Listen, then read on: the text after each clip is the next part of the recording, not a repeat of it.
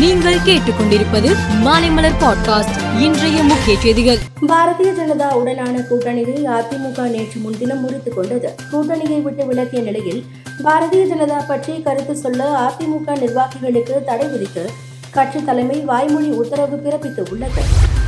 சென்னை மாநகராட்சிக்கு உட்பட்ட சொத்து உரிமையாளர்கள் வரும் முப்பதாம் தேதிக்குள் சொத்து மற்றும் தொழில் வரியை செலுத்த வேண்டும் என சென்னை மாநகராட்சி உத்தரவிட்டுள்ளது.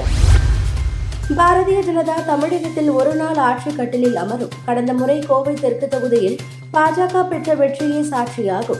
கோவை பாராளுமன்ற தொகுதி பாஜகவின் கோட்டை என்பதை நாங்கள் நிரூபித்து காட்டுவோம் என்று பாஜக மாநில தலைவர் அண்ணாமலை கூறினார். கிருஷ்ணராஜ சாகர் கபினி அணைகளில் இருந்து கடந்த இருபத்தி மூன்றாம் தேதி முதல் வினாடிக்கு ஐந்தாயிரம் கன அடிக்கு மேல் தண்ணீர் திறக்கப்பட்டு வருகிறது. இன்று காலை நிலவரப்படி கிருஷ்ணராஜ சாகர் அணைக்கு வினாடிக்கு ஏழாயிரத்து நானூற்று ஐம்பத்தோரு கன அடி தண்ணீர் வந்து கொண்டிருந்தது. அணையில் இருந்து வினாடிக்கு மூன்றாயிரத்து ஐநூற்று எழுபத்து ஐந்து கன அடி தண்ணீர் திறந்துவிடப்பட்டு வருகிறது.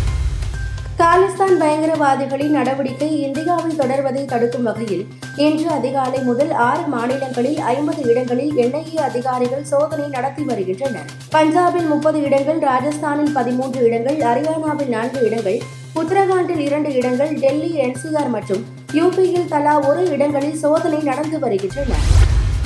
ஆந்திர மாநில முன்னாள் முதல் மந்திரியும் தெலுங்கு தேசம் கட்சியின் தலைவருமான சந்திரபாபு நாயுடு திறன் மேம்பாட்டு ஊழல் வழக்கில் கைது செய்யப்பட்டு ராஜமுந்திரி சிறையில் அடைக்கப்பட்டார்.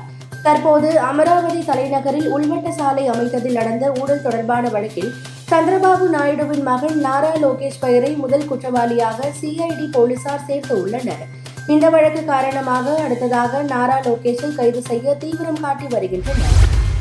சீனாவை அச்சுறுத்தும் வகையில் கொரோனா போன்ற கொடூர தொற்று நோய் மீண்டும் பரவ வாய்ப்பிருப்பதாக அந்நாட்டின் தொற்றுநோய் நிபுணர் ஹீ செங்ஸ் தெரிவித்துள்ளார். இது தொடர்பாக அவர் தலைமையிலான தொற்றுநோய் நிபுணர்கள் நடத்திய ஆய்வில் நாற்பது வகையான கொரோனா வைரஸ் மறு உருவாக்கம் பெற்று இருப்பதாகவும் இதில் பாதிக்கு மேல் மிகவும் ஆபத்தானது எனவும் கண்டறியப்பட்டு உள்ளது. இந்த தொற்றில் மூன்று வகை மீண்டும் ஆபத்தை விளைவிக்கக்கூடியது என்றும் கொரோனா போன்ற தொற்று பரவும் வாய்ப்புகள் அதிகம் என்றும் நிபுணர்கள் தெரிவித்துள்ளனர். பத்தொன்பதாவது ஆசிய விளையாட்டுப் போட்டி சீனாவின் ஹாங்சோங் நகரில் நடந்து வருகிறது. இதில் நாற்பத்தி ஐந்து நாடுகளை சேர்ந்த பனிரெண்டாயிரத்து நானூறு வீரர் வீராங்கனைகள் பங்கேற்று உள்ளனர் இன்று ஐந்தாவது நாளாக நடைபெற்று வரும் போட்டியில் பதினோரு மணி நிலவரப்படி இந்தியா இரண்டு தங்கம் மற்றும் ஒரு வெள்ளி ஒரு வெண்கல பதக்கங்களை வென்றுள்ளது. மேலும் செய்திகளுக்கு மாலை மலர் பாட்காஸ்டை பாருங்கள்.